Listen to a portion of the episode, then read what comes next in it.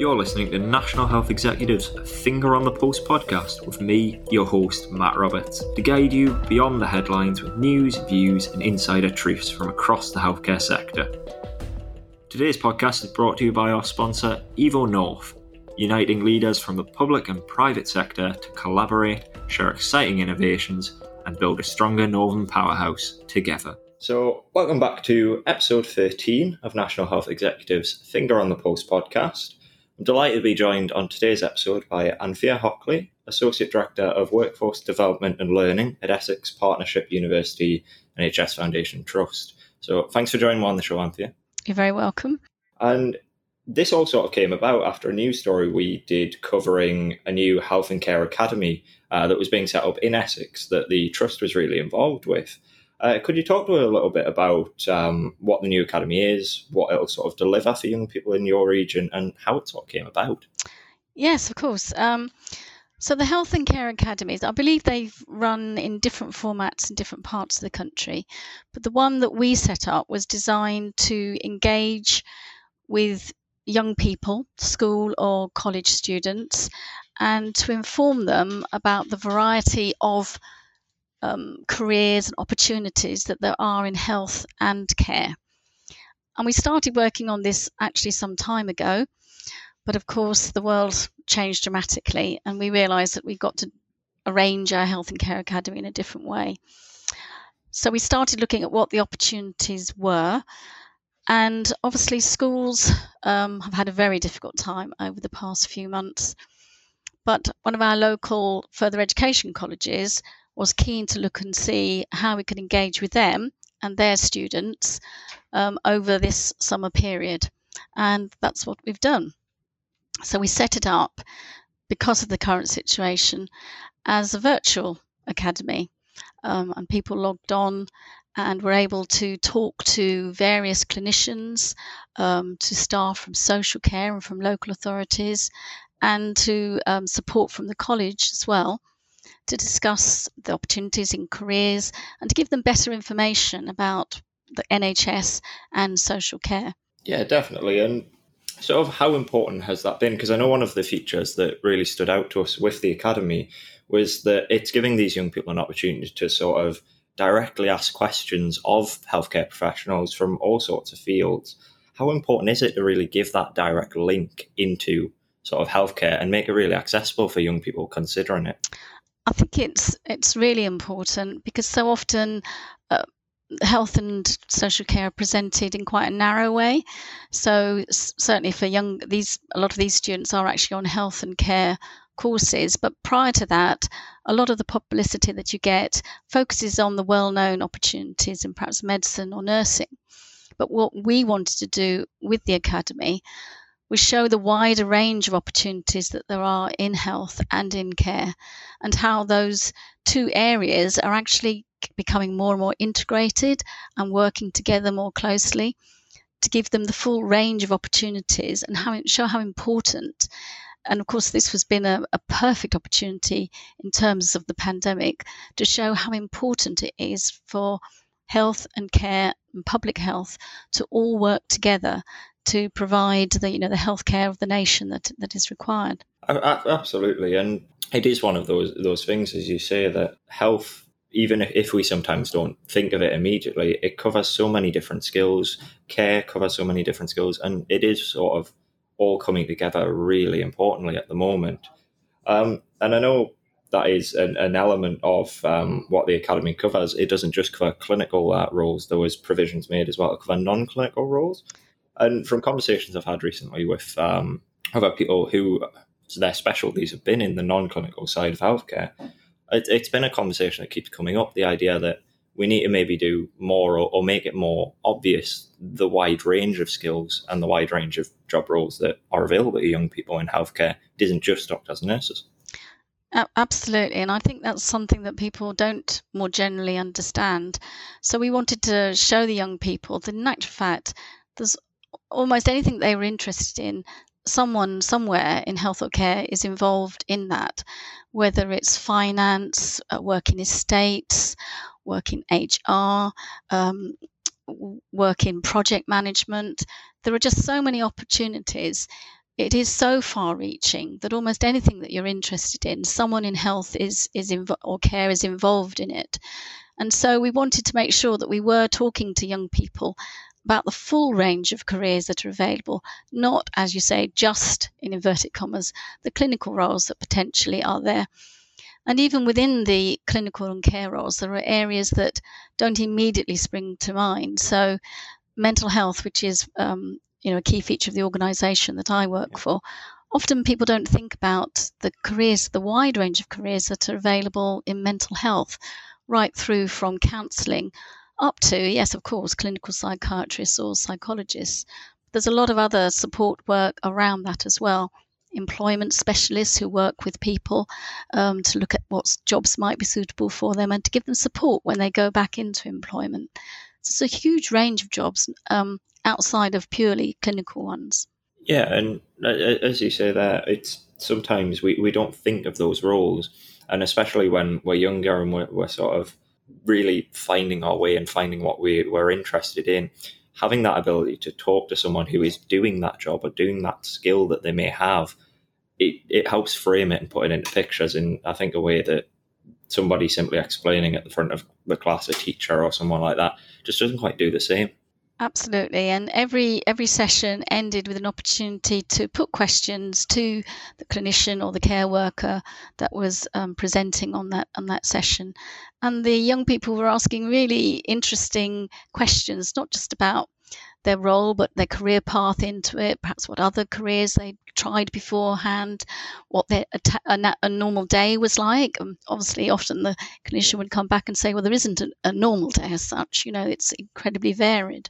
As part of that, obviously the Trust was part of setting up this academy, and there were a number of other organisations involved in that as well, from across the sort of health and social care scope in the region, everything from trusts and CCGs right through to councils and universities, having that sort of whole picture scope. I imagine that probably was quite helpful in bringing different voices in and understanding.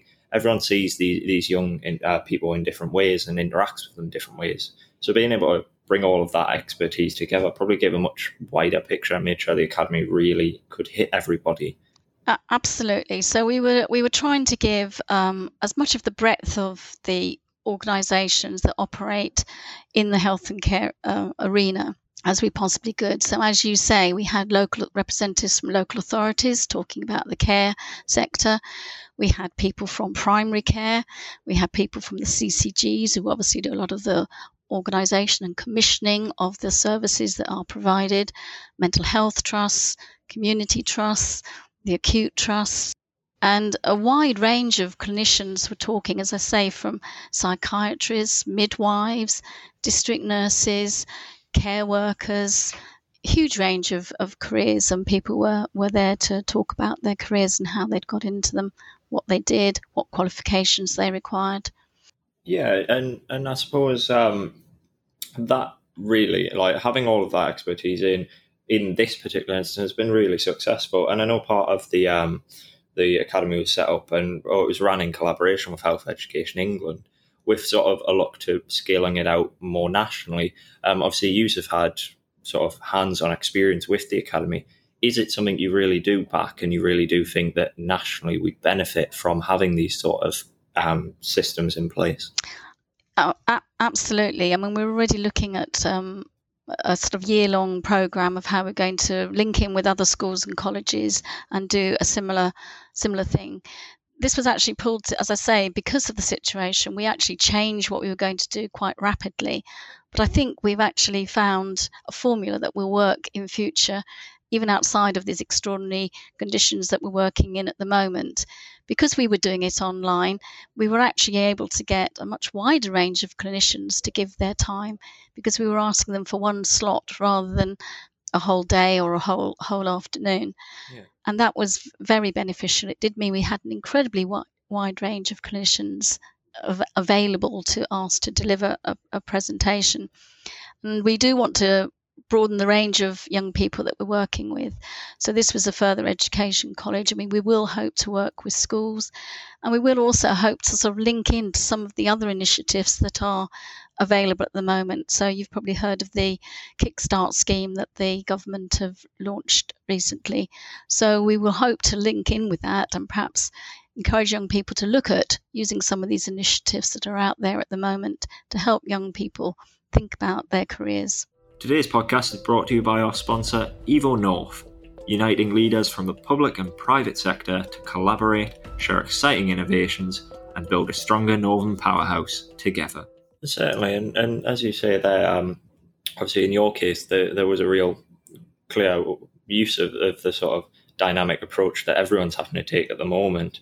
But it is right what you're saying. There's a real opportunity at the moment where everyone is becoming a lot more accustomed to working remotely and being able to take an hour or two to be able to virtually carry out these talks, where maybe if, as you say, it had been a day they were asked to give up of their time. In health and care, people are so busy that they don't have that time. They can devote an hour, and it's opening a lot more doors, I suspect, in that case.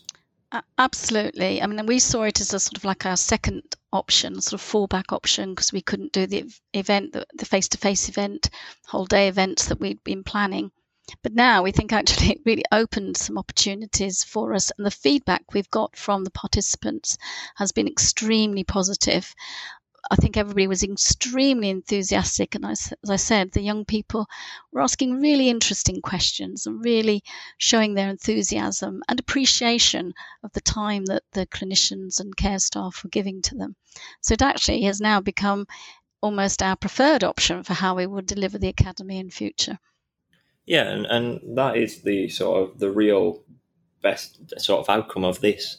Obviously, of course, we want to give opportunities to the sort of the young people in the region to sort of engage with health and with care and find new pathways and careers they want. But as you say, for them to be able to come to that, engage so significantly with it and come up with these questions that we wouldn't have thought of in a million years is the real takeaway that will make a difference to those kids' lives. I think absolutely. I mean, the interactivity, the level of interactivity and engagement surprised even us, really. We thought it might be difficult to get the young people to form together as a sort of cohort, but we did sort of icebreaker exercises. I mean, obviously they knew each other from the college to a certain extent, but they really participated with a lot of enthusiasm. And as I say, were very imaginative in the questions that they ask, and were clearly quite committed to making sure they use the opportunity to get all the information they needed, and will now take that forward into their course. I sat in on a couple of sessions where staff from our organisation were delivering. One was with a psychiatrist and a psychologist, and the psychiatrist followed on from the psychologist. And I was really impressed that the young people had absorbed so much of what they'd been told about mental health, and were using that to inform their questions that they were putting to the psychiatrist about mental health conditions and about mental health care. Definitely, and sort of as part of this, the academy is one way forward, and we're seeing across the board for health and care at the moment a real drive to find new routes into the industry. There's obviously still the traditional academic routes, but we're seeing a lot more sort of apprenticeships come up, a lot more sort of training programs and situations like the Health and Care Academy at all different levels and steps on that process too. As somebody that's quite heavily involved in that, both in this academy but also in your job with the trust, has it been really encouraging to see the different routes and a real understanding, it seems at the moment, that people will arrive in health and care and in careers in that in very different ways? Absolutely. I mean, we are very heavily engaged with the apprenticeship programs and have been on a number of trailblazers. The trailblazers are the process by which new apprenticeships are designed and the programs are created. We've been involved in quite a few of those and are continuing to be involved in them. At the minute, we're involved in a trailblazer for the clinical associate in psychology, which is a completely new role that doesn't exist at the moment and is only being beginning to be created, which would be a sort of step before becoming a clinical psychologist. And those sorts of opportunities allow people to enter into a health career at different levels. And also there's a lot more programs where they can step on and step off. So it's not just young people, it is people with career changes, perhaps people returning to work after a career break. All of those people have got different ways of getting into a career in health and care, developing at their own pace and developing in a variety of directions as well. We're at the moment expanding our Level 3 programme. Level 3 is equivalent to A-levels, which is training that we use for our support workers. And at the moment, that's part of a pathway to go on to develop as a registered nurse if you want to take it that far. But we're looking how we can use that programme with sort of options to actually allow people to make their choice later on as to whether they would like to go into nursing or potentially into one of the allied health professions, maybe occupational therapy or physiotherapy, speech and language therapy. And with using the apprenticeship routes, we've got step-off points where people can study for a little bit, step off at a certain level, and then perhaps pick up their studies at a later date. So the more traditional routes where you left, went on to university or training college, took a 3-year programme, you don't have to do that anymore. That option is still available, but there are lots of other ways which help fit into the different lifestyles that people have, the different points in their life when they're perhaps thinking about, as I said, a changing career or taking their career further. It's very much one of those that having those different routes and which fit into life, different lifestyles and different sort of ways of working that people have, they're incredibly important for our young people. But also, I suppose, for any staff at any level. I suspect, obviously, with your role being in workforce development and learning at the Trust, continued development's hugely important as well to you, making sure that we continue to upskill our staff as well as bringing new in. Oh, yes, that's incredibly important.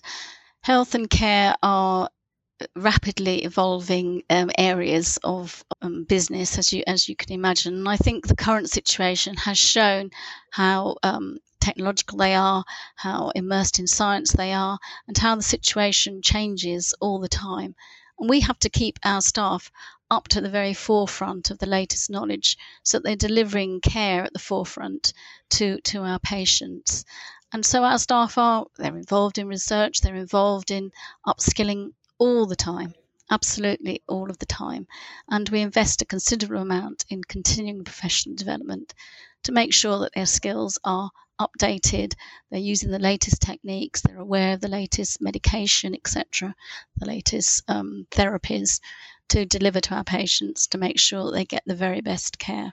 I suppose that is the bread and butter of this, bringing new staff in, up training up the ones we have.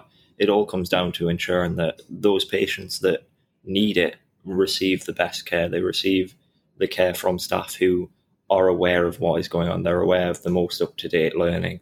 And that comes from being proactive about it. And certainly it seems from the Trust point of view and from the Academy, we have a very proactive approach. Yeah, you do have to be very proactive. And as you rightly said, the patients are at the very centre of everything that we do. They are, they are our raison d'etre. Important to us is that we're giving them the best care, the safest care, the highest quality care. And in order to do that, we have to continue to develop and support our staff as well. And I suppose the one question I'd have moving on from that is, obviously, we've had a lot of talk there about real positives and the real forward progress we're making. Are there any areas still with training that are perhaps are still a challenge you're facing or somewhere you'd just like to see even more improvement made going into the future? I think we still have, we still need to do more with the Health and Care Academy type approach to actually engage with people, to let them know of the opportunities in health that are available. We still do have higher than we would like vacancy rates.